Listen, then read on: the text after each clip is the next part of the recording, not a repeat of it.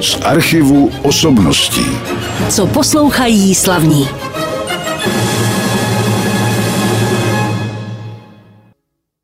Vítejte v čase adventním u dalšího vydání pořadu z archivu osobností a já přivítám hosta, který už vám zahrál v první hudební ukázce houslového virtuoza Jaroslava Svěceného a zdravím ho. Dobrý den. Krásný den všem, dobrý den. Jaroslave, vy jste měl nedávno narozeniny, mm-hmm. dokonce můj kolega Marek Schulz nám gratuloval, protože je máme ve stejný den. To je hezký, no.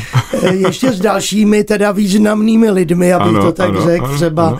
já si vzpomínám James Galway, vy jste taky říkal, Bohuslav že o tom víte, Martinu, Bohuslav Martinu, no. samozřejmě, Jean Sibelius. Ano, ano, 8.12. No, 8.12. no ale vy jste vlastně právě v letošním roce neslavil, to, jak se to říká vždycky, významné životní jubileum, slavil jste ho loni, ano. ale letos jste ho slavil o to víc, protože konečně se mohl uskutečnit koncert. Jaké to bylo? No tak já jsem měl, země si už v obecním domě dělali legraci, že to do té sedmdesátky určitě stihnem. A já jsem měl mít první koncert teda v 14. listopadu jako před ještě tím hlavním datem, ale v loňském roce, tak ten se samozřejmě už z pochopitelných důvodů nekonal. Pa další 11. 6. To jsme teda opravdu nestačili zorganizovat, to se mhm. nedalo letos. No a na potřetí teda to bylo 6. 11. takže se akorát vyměnili číslovky. Také jsme to stihli tím pádem za minutu 12, protože asi kdyby jsme to dali o pár dnů později, tak už jsme ve Smetanově síni rozhodně neměli plno, tak jako jsme měli tady.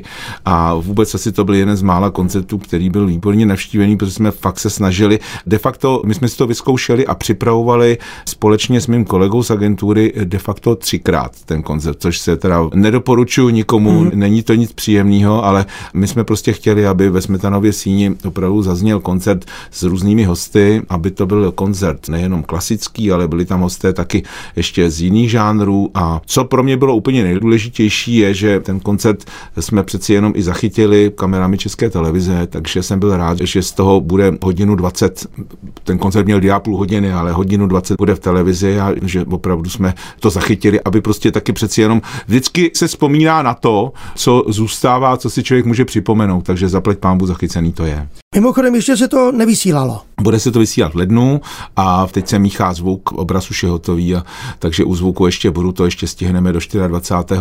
prosince, no a pak se to bude v lednu vysílat jako celek. Tím pádem se na ten koncert nemusím dál blíže ptát, necháme posluchače, ať jsou ano, překvapeni ano. z toho gratulačního koncertu. Akorát se zeptám na jednu věc, taky jste si ho sám moderoval, jak to bývá ano, v vašich koncertů. Ano, ano, moderoval jsem si ho, vymyslel jsem celý scénář, který jsme potom samozřejmě konzultovali a já jsem se snažil ten koncert dělat opravdu gratulační, takže je pestrý a střídají se tam různí moji kolegové a kolegyně, s kterými jsem si postupně zahrál a v řadě směrech byl taky československý, protože řada mých kolegů taky přijelo ze Slovenska, což se zaplať pámbu povedlo. Tak my bychom si teď možná mohli pustit další ukázku hudby, kterou jste vy vybral do dnešního pořadu. Mm-hmm. My jsme teď už poslouchali tu první, co to bude teď. Tak teď by to měl být Astor Piazzolla, protože já spolupracuju s kolegou Ladislavem Horákem, zástupcem ředitele Pražské konzervatoře a my jsme natočili celou desku hudby Astora Piazzoli a budeme v tom teda nadále pokračovat, protože to děláme na koncertech.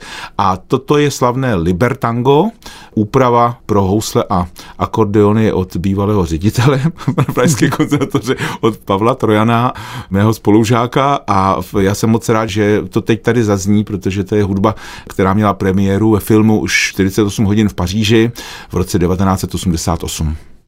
Mým hostem ve studiu Rádia Klasik Praha je houslový virtuos Jaroslav Svěcený. Teď zazněla skladba Libertango, známá skladba Astora Piazzoli, i když byla v úpravě, jak se říkal, někdejšího ředitele Pražské ano. konzervatoře, ale taky hudebního skladatele Pavla Trojana. A hrál jste spolu s Ladislavem Horákem, který tady hraje na akordeon. No a já asi si to posluchači vzpomenou, že se po celý rok připomínalo 100 let od narození Astora Piazzoli. Samozřejmě se nedožil těch 100 let, on umřel ale... On zemřel roku 1992. 1992, Ano, ano. takže už byl v poměrně tedy pokročilém věku. Tak eh, 71 let se dožil. Tak to nebylo tolik. 1921 se narodil, no. Ano. Takže, ale myslím, že to stihnul za svůj život opravdu hodně. To neuvěřitelně, neuvěřitelně hodně. To je pravda. No ale vy jste se Astorovi Piacolovi věnoval i na jevišti, jak už jste o tom tady mm-hmm. hovořil, ale taky v té době, kdy to moc jako nešlo, tak jste připravili zajímavý projekt. Vraťme se k němu. Tak ten projekt zazněl na jaře, myslím, že to bylo 11. března, kdy to výročí skutečně bylo přímo na ten den z té výročí od narození a zajímavé na tom bylo to, že všude byla opravdu doba covidového temna, takže nebylo vůbec nic, nedělali se, vlastně my jsme jenom streamovali a zaplať pambu teda za to, no tak se tady udělal teda velký stream koncert, který šel do 12 zemí, včetně Argentíny, kde se teda Piazzolla Mar del Plata, že ho narodil a já jsem chtěl, aby jsme ten den opravdu oslavili a nakonec se to teda povedlo, bylo to teda zásadní, protože se řešilo, jestli na tom přenosu vůbec může někdo být, to byla ta éra, jestli vůbec někdo může na to přijít, nemůže přijít, jestli tam můžou být novináři, nemohou být novináři, no tak nakonec jsme to vysílali z Novoměstské radnice na Karlově náměstí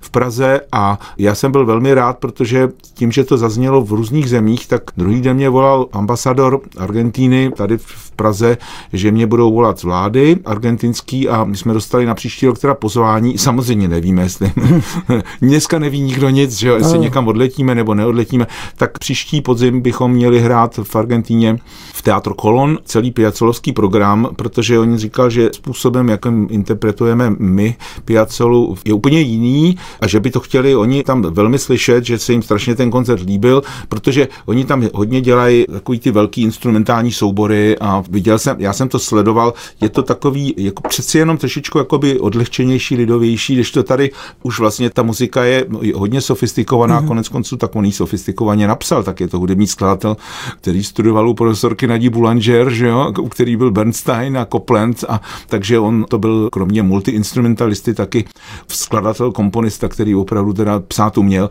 No takže dostali jsme nabídku, že bychom tam měli odletět a ještě teda přišla ze tří další zemí, ale je to všecko v 2022, je to všecko Vismajor, takže uvidíme. V každém případě jsme rádi, že jsme se toho projektu mohli zúčastnit a že jsme skutečně i za Českou republiku 11.3. tady ten koncert odabsolvovali a že do těch zemí šel, protože si myslím, že to je důležitý připomenutí a taky důkaz toho, že prostě my se tady taky v Čechách a na Moravě snažíme, aby i ta hudba jiných autorů z jiných zemí měla tu dostatečnou prezentaci a, a Piazzolla si to bez pochyby zaslouží. To určitě ano, já se jenom zeptám, tak na tam by to bylo s orchestrem v Teatro Kolon? Tam bychom část hráli sami a část bychom hráli s jejich orchestrem mm-hmm. z Buenos Aires a já se teda jako na to těším v určitý míře, protože samozřejmě nevím, jestli tam, jestli tam nakonec jestli odletíme, dojde, ale pokud by k tomu došlo, tak by to pro nás bylo takové ocenění, protože hrát Piazzolu v místě, který prostě pro Piazzolu, jak se, si, se říká, je přímo zasvěcené, když teda trošku použiju kus svého příjmení, tak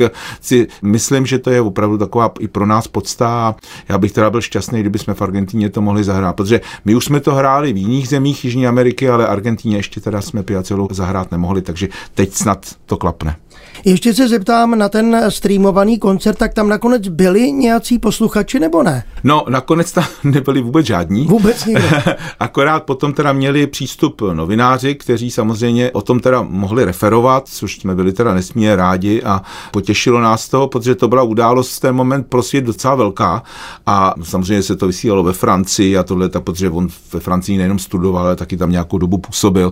A my jsme byli rádi, že jsme součástí toho řetězu těch 12 zemí, který to de facto oni to, ale, ale bohužel je to takový ten zvláštní pocit, který hmm. všichni instrumentalisté a muzikanti, zpěváci asi dobře znají z doby streamovaných koncertů, kde člověk odhodí po emotivní piacelově skladbě smyčec vdál a nevozve se vůbec nic. Vůbec jo? A je to zvláštní pocit. Já jsem streamoval hodně v té době, ale zvykal jsem si na to velmi špatně. V řadu koncertů jsme dokonce i loni na jaře hráli s respirátory, kde teda musím říct, no že, ke konci, že, že ke konci už jsme teda jako těžko popadali dech, ale prostě jsme řekli, že to musíme zvládnout a že chceme, aby ta kultura pořád v tom éteru běžela, protože si myslím, že to je dneska nás muzikantů největší úkol, aby ta kulturnost zachovala a aby jsme opravdu aktivně k tomu přistupovali, protože nejhorší je, aby jsme teda byli odkazováni tím, že teďko nejlepší radši nic nedělat.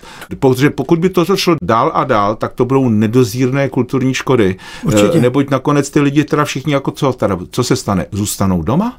Budou všichni zalezlí, jak já říkám, zalezou do děr a nebude se nic dít, no to přeci není úkol. My jsme lidé společenství, my se musíme s tím covidem prostě naučit žít. Takže tady jako jiná cesta nevede. A pokud teda nebudeme šířit kulturnost, tak si myslím, že bychom teda asi se ze zlou potázali a s tím naším oborem bychom to rozhodně neměli lehké. Takže my se teda opravdu snažíme být hodně aktivní. Já jsem osovačil celý život v kultuře, takže žádné jistoty státních dotací nemáme, ale o to vůbec nejde. Tady jde o to, že ta kultura musí žít a musí přežít. A když vidím teď koncerty, který člověk dělá, který teda zaplať pámu jsou, tak jsem šťastný, že fungujeme a že ty lidi opravdu zájem mají. A já si myslím, že musíme být optimisty Ano, a že to ano. všechno půjde a nakonec to všechno dobře dopadne a na koncerty budeme moci chodit, když už teď vlastně můžeme. Ano, ano, ano. za ano, určitých ano, okolností. Ano.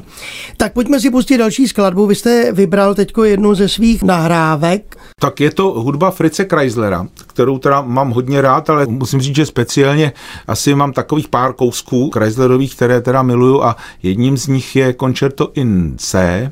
Je to koncerto, který napsal na témata Antonia Vivaldiho, nicméně ten Chrysler je tam samozřejmě z toho krásně cítit. Vůbec mám pocit, že jeho skladby, které jsou inspirovány barokním obdobím, jsou vždycky krásný, včetně té, co jsme hráli ve škole na konzervatoři Puňány Chrysler, jsme vždycky říkali, že jo, to, na, na téma Puňányho, tak taky krásná muzika, ale tohle je opravdu houslový koncert s komorním orchestrem Smicovým, hraje to se mnou komorní orchestr Virtuozy Pragenzes, výborní muzikanti, jenom tak namátkou vždycky rád jmenuju Karla Untermillera, výborného violistu, který ho teda obdivuju a s kterým si jaký velmi často zahraju solově. Tak pojďme si pustit, aby jsme to časově se krásně vešli, druhou a třetí část tohoto krásného koncertu Chryslerova.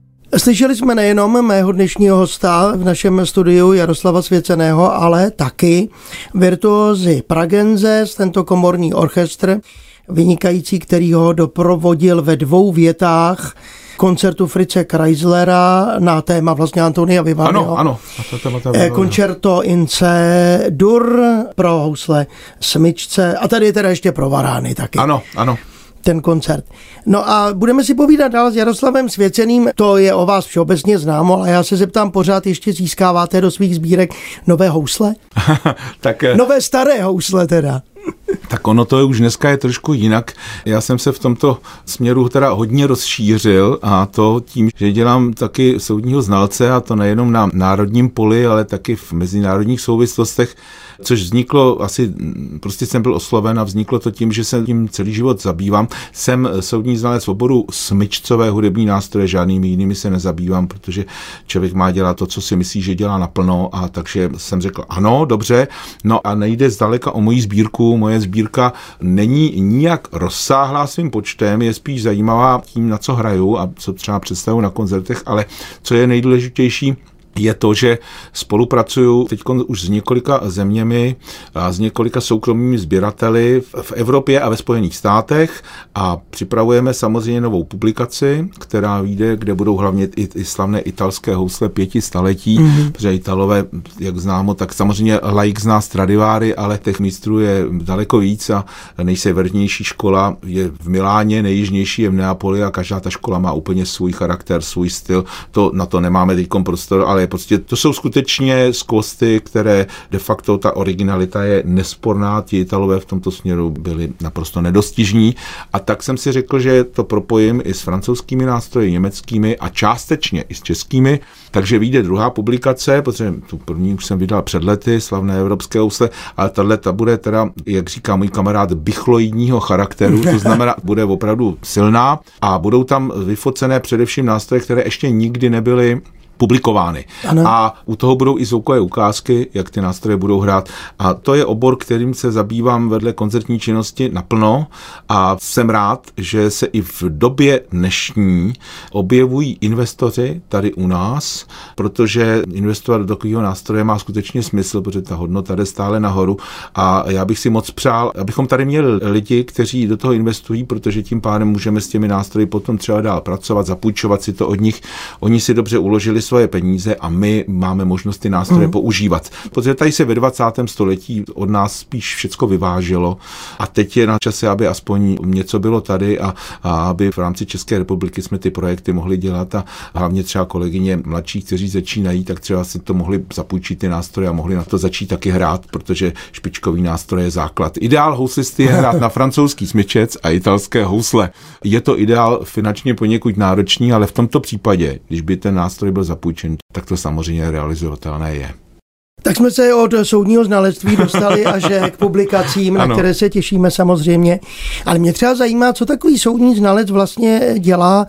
Znamená to, že má odhalit, jestli se nejedná o padělek, nebo k jakým případům se dostanete? Tak já jsem jak jsem říkal, soudní znalec v oboru smyčcové hudební nástroje a je to hodně podobné i tomu světu obrazů, výtvarného umění, protože já musím samozřejmě jasně popsat, jestli se jedná o originál, ten posudek má velkou fotodokumentaci, dneska už podle novely, novely soudního zákona, která vyšla na počátku tohoto roku, musím taky prokázat, že jsem ten nástroj nafotil a, jak se říká, prohlédl pečlivě a proskoumal osobně, nemůžu tam si dávat fotky, které mě prostě napadnou, nebo že který mě někdo udělá, takže musí to skutečně všechno být v mé režii. Ten text je poměrně bohatý, musí dodržovat určitý zákonitosti, takže na to mám i odbornou poradkyni, protože i po té formální stránce musí být v pořádku. A já de facto se zabývám posudky, které jdou do privátního sektoru, které jdou samozřejmě pro policii České republiky, pro soudnictví, protože samozřejmě ty nástroje se musí jasně identifikovat, musím popsat originalitu, původnost a jako mě se spoustu lidí ptá, protože tím, že jsem houslista, jestli tam teda se rozepisuju hodně o zvuku, No, moc ne. Mm. Ten zvuk je jenom součástí toho. Já tomu vždycky říkám, že posuzuju umělecké dílo, na které se ještě hraje. A ty housle musím jasně rozepsat podrobně, aby i člověk, který není odborník v této sféře, což třeba se týká i té soudnické záležitosti, tak aby ti lidé třeba jasně pochopili, o co tam jde a co ten posudek, která má jasně popsat a co má sdělit. Takže je to obor docela zodpovědný. Ale já jsem si řekl, že vedle své koncertní činnosti ho dělat budu, protože si myslím, že díky tomu taky můžeme řadu nástrojů mapovat, zachránit, popsat ve smyslu toho, že třeba se dostávají ty nástroje zase zpátky do Čech, nebo vůbec, teď jsme zrovna řešili posudky do Ostravy. Já si myslím, že to je strašně důležitý obor a ono se to, že by nás bylo moc, co se mm-hmm. tím zabýváme, nás je opravdu pár, to spočítáte na prstech jedné ruky a je potřeba, aby jsme si ten obor chránili a aby ten obor tady skutečně fungoval, aby ti lidé, když za mnou přijdou, protože mě oslovují lajci, chodí za mnou a ukazují mi nástroje, tak aby ti lidé také věděli, co mají doma, hmm. nenechali se někde ošulit s proměnutím, že to tohle řeknu, a aby ti lidi skutečně věděli, že ty nástroje, co mají, mají takovou a makovou hodnotu a stojí tolik a tolik, a aby o tom ty základní věci věděli. Takže od toho jsem vlastně tady. Je to tak, mimochodem já se jenom vrátím k té předchozí desce, my jsme z ní poslouchali hudbu Frice Chryslera, mm-hmm. Antonia Vivaldio a mně je sympatické, že tam si mohu přečíst, na které housle, ano, ano, z které ano, dílny vlastně ano, ta ano, skladba ano, je nahrána. Ano. Dokonce já do těch bukletů nechávám ty nástroje nafocovat mm-hmm. a tam si můžou i, samozřejmě stručně, nemůže to být bychlé žádná, ale tam si můžou přečíst stručně i historii toho nástroje a vůbec, kdo byl ten, kdo je zotovil. Já si myslím, že to důležitý je a když jsem houslista, tak součástí mě je ten hudební nástroj a je skvělý, když můžu sdělit, hele, tyhle housle jsou z roku 17, já nevím, 83, byly postavený v Turíně, ten houslař byl tak a tak známý a byl to člověk, který který mě, když se zařadí do toho časového kontextu, tak se dá propojit s tímhle s tím dílem, s tímhle s těmi lidma. Hmm. Je to strašně zajímá, ten příběh toho nástroje dotváří atmosféru té skladby. A z toho já vycházím a tím, že se tím zabývám, tak se snažím to těm posluchačům taky sdělit. Určitě. Tak ale já už teď zase držím v ruce desku, kterou jsme jednou v ruce měli. Mm-hmm. Way of Life, je to mm-hmm. anglický název, aby to bylo přístupné i česky, teda nemluvícím a nerozumějícím ano, posluchačům. Ano. Tak co si z ní pustíme ještě? Tak eh, protože to je deska, kterou jsem se nadělil k tomu jubileu a vznikla dva roky, tak já bych navrhoval teď změnit žánr a zahrál bych vám skladbu se symfonickým orchestrem Bonard, která se jmenuje Emanuel. Napsal to Michel Columbie a ten tu skladbu napsal po ztrátě po smrti svého syna, což je teda hodně drsný moment, ale vznikla z toho hudba, která mě fascinuje, i když to není hudba klasická, ale je napsaná opravdu neuvěřitelně krásnou formou. Mimochodem velmi těžká na natáčení, ale jsem moc rád, že jsme ji nahráli a ještě bych možná dodal, že tam je soprán saxofon se mnou jako solový nástroj, na který hraje mladička, talentovaná hráčka Žaneta Pelcová. Takže pojďme si pustit tuto hudbu, já ji mám nesmírně rád. Teď jsme poslouchali trošku jinou hudbu, než do této chvíle s mým dnešním hostem, úslovným virtuozem Jaroslavem Svěceným. Byla to skladba Emanuel Michela Kolumbie. Vy připomenete ty účinkující, protože tady na té desce není jenom saxofon, je no, ta jasně. skladba náraná i jinými nástroji. Eh, tak tady Symfonický orchestr Bonard tvoří de facto špičkové interpretky. To jsou dámy, které známe samozřejmě z působnosti z koncertních pódií, takže já jsem rád, že tam třeba při nahrávání ve studiu byly bojická Jana Brošková. To tam bych asi kohokoliv bych jmenoval, tak to jsou lidé, kteří, nebo dámy, které znám z normálních koncertů a jsem rád, že se tady tahle propojili a my jsme postupně nahráli ty skladby, které na té desce Way of Life vyšly. Takže prostě jsem byl obklopen samými ženami, když jsem to natáčel, takže to nebylo až tak špatné. Dobře, a připomeneme jméno saxofonistky teda. A, saxofonistka je Žaneta Pelcová, to mladá dáma, a tam mi vlastně de facto sekundovala v té skladbě, kterou posluchači právě doposlouchali. Vy jste, pane Svěcený, známý tím, že často spolupracujete taky právě s lidmi, kteří nejsou z té branže, řekněme, klasické hudby, mm-hmm. takzvané vážné, ale mnozí mají to klasické ano. hudební vzdělání, možná, že i většina. Je to tak? Takže jak k tomuhle tomu přistupujete a možná bychom mohli zavzpomínat na člověka, který nás nedávno žel opustil a já vím, že jste byl na posledním rozloučení s Miroslavem Žbirkou. Ano. Tak jaká byla ta vaše spolupráce? Tak eh, my se s Mekem znali od roku 1988 a občas jsme spolu spolupracovali, kamarádili jsme se, zažili jsme spolu turné, on si mě vzal třeba na turné, jsme dělali ve velkých sportovních halách, což z dnešního pohledu vidím jako něco neuvěřitelného, když tam přijde 12 tisíc lidí, 10 tisíc lidí, 8 tisíc lidí v Čechách, na Slovensku. A Meky byl neuvěřitelně citlivý člověk, byl to člověk, kterýho jsem měl pozvaného i na ten gratulační koncert. De facto zemřel čtyři dny po tom koncertu a takže už tím pádem tam nevystupoval, ale já si vzpomínám na muziku, kterou se spolu dělali, na těch turnech jsme spolupracovali většinou právě se symfonickými orchestry, takže třeba to turné, na které jsem si teď vzpomněl, tak to bylo s Filharmonií Bohuslava Martinu ze Zlína a se slovenským dirigentem Kokošem a to byla krásná spolupráce. A my jsme vedle toho se rádi setkávali, Meky si mě zval do svých pořadů, já jsem si ho zval na festival a de facto my děláme festival Klášterecké hudební prameny v létě a už 17 let a letošní ročník to bylo jedno z jeho posledních vystoupení a jsem šťastný, že se dochoval aspoň krátký záznam necelé poloviny toho koncertu, kdy jsem viděl už, že, že mu není dobře a kde ale musím říct, že předved opět prostě svůj profesionální výkon. A víte, já se rád nechám inspirovat lidmi z jiných žánrů, protože se tím pádem můžu na to, co dělám, podívat trošku z, mm. jako z jiného břehu. Já nejsem typ, který by chodil jedním údolím, nejsem konzerva a nikdy nebudu. Mě takový svět hudby prostě v ten moment neuspokojuje a já jsem šťastný, že jsem lidi, jako je Miroslav Žbirka, potkal protože on, to je vzdělaný, to byl velmi vzdělaný člověk, který dokázal o hudbě mluvit a vůbec o životě mluvit velmi inteligentním a sofistikovaným a strašně inspirativním způsobem.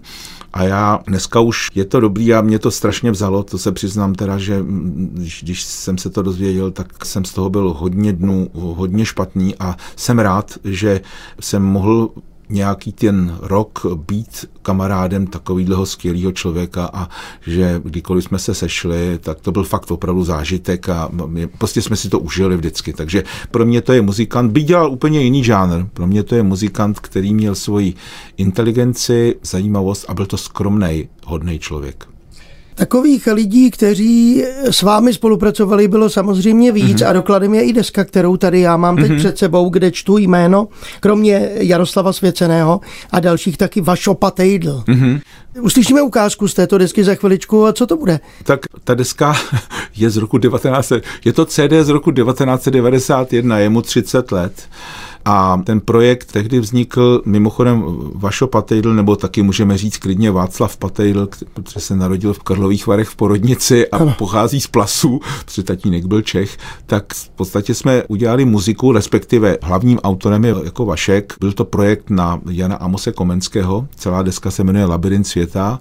My jsme potom ten projekt ještě před rozdělením Československa, ano, to jsme stihli, hráli na bratislavských hudebních slavnostech s komorním orchestrem ze Žiliny. A to, co on napsal, je důsledek toho, že tam není žádný zpěv, to je jenom skladatelská činnost, neboť on je žákem profesora Alexandra Mojsese na Vysoké škole muzických umění v Bratislavě v oboru skladba a tady se samozřejmě prezentuje vyloženě jako autor a my jsme de facto udělali muziku, která je Komenským absolutně inspirována a musím říct, že jsme natočili i v televizní a filmovou fantazii s baletem Pavla Šmoka tehdy mm. ještě za režie legendárního režiséra pana Jana Bonaventury, což už je dneska taky takový ten legendární pojem a, a jsem rád, že jsme s Vaškem ten projekt udělali a my jsme se k němu po 30 letech vrátili a na tom koncertě narozeninovém gratulačním jsme aspoň jednu ukázku zahráli. Tak si třeba takovou příjemnou, aby jsme, protože máme takovou tu sváteční atmosféru, tak si pojďme takovou tu krásnou, čistou sváteční muziku z téhle desky pustit. Slyšeli jsme část kancona, která pocházela z labirintu světa Václava Patejdla, tedy mm-hmm. Vašo Patejdla. Ano, ano. Ten hrál na klavesové nástroje, můj dnešní host na housle samozřejmě Jaroslav Svěcený a na kytaru Juraj Burian. Ano, přesně tak. Tak to jsou tři účinkující na této desce, kterou už odkládám a už mám před sebou poslední, protože ten čas jako vždycky s Jaroslavem Svěceným rychle utíká. Jaroslave, my jsme říkali, že jsme optimisté a že se blízká možná na lepší časy, tak chystáte teď něco do budoucna. My, když vysíláme ten pořad, tak už je předvánoční období, je zhruba, protože máme ještě i reprízy, tak v době premiéry je 16. teda prosince. Na co se chystáte a budeme držet palce, aby to bylo? Tak my jsme si rozdělili koncerty před Vánoci na ty, které se uskuteční, což zaplať pambu teď v této době, co natáčíme tento rozhovor, tak koncertujeme, ale samozřejmě ty koncerty, které budeme zvládat, jsou výhradně tuzemské. Bohužel nám teda to zahraničí úplně odpadlo, ale byť jsem hrál ve 62 zemích, tak věřím, že zase příští rok budem. A já se těším na koncerty. Každý rok dělám 23. prosince koncert v Rožmitále pod Třemšínem Jakub Jan Ryba, že jo. 25. prosince hraju ve svém rodném městě v tradiční vánoční koncert s varhaníkem Václavem Uhlířem městské hudební síni.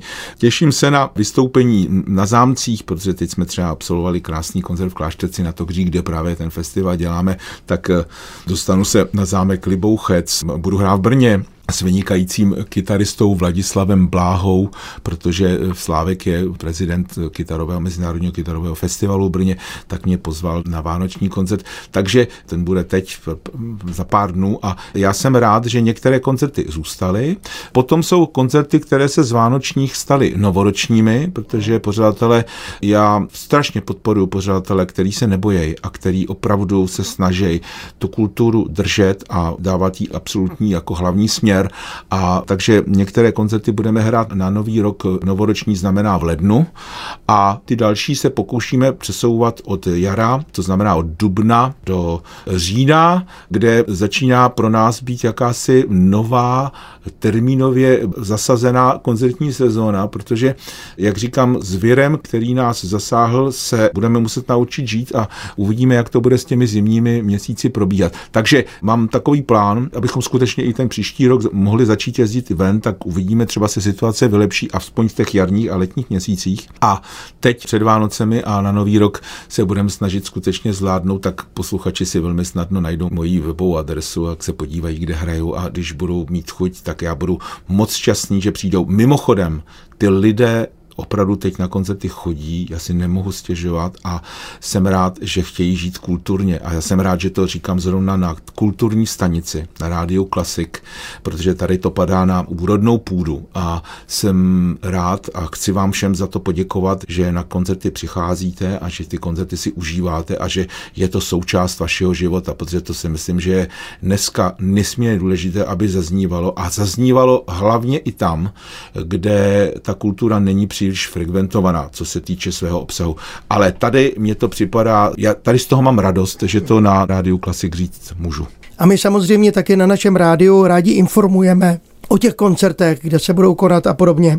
A přejeme všem posluchačům, aby si užili vánoční svátky. A to tež přeji i vám, mému Děkuju. dnešnímu hostu Jaroslavu Svěcenému. A co si poslechneme na závěr? Tak eh, protože když jsou vánoční svátky, tak vás okamžitě napadnou pohádky, tak já si myslím, že taková pohádka, která teda není úplně veselá, ale je krásná, je Radus a Mahulena. Tak libreto, že jo, všichni víme, že to je Julius Zeyer, víme, že to je československá pohádka v tomto směru, dokonce i ta inscenace, která na ní byla stvořena před xx lety, má hlavní představitele herce Slovenku, což byla paní Vašáriová a z českých herců tu mužskou roli stvárnil legendární Jan Tříska. No a hudbu napsal Josef Suk, Josef Suk, hudební skladatel a tak si na závěr poslechněme houslové solo z pohádky Radus a Mahulena. Doprovodí vás Marie Sinková, pokud si to dobře Ano. pamatuji. A já ještě jednou přeji šťastné a veselé Vánoce a užijte si aspoň trošku volna taky. Já jsem takový pracovitý člověk, ale přiznám se, že si rád užiju volno a hlavně je potřeba hodit se do pozitivní energie a začít pracovat na příštím roku, protože to je pro mě motor a další z těch motorů je setkat se s fajn lidmi a s dobrými lidmi a to přeju vám všem, kteří jste tento pořad až doteď doposlouchali. To vám přeje Jaroslav Svěcený, se kterým se loučím a už je tady poslední skladba. Ještě jednou hezký den. Hezký den. Z archivu osobností.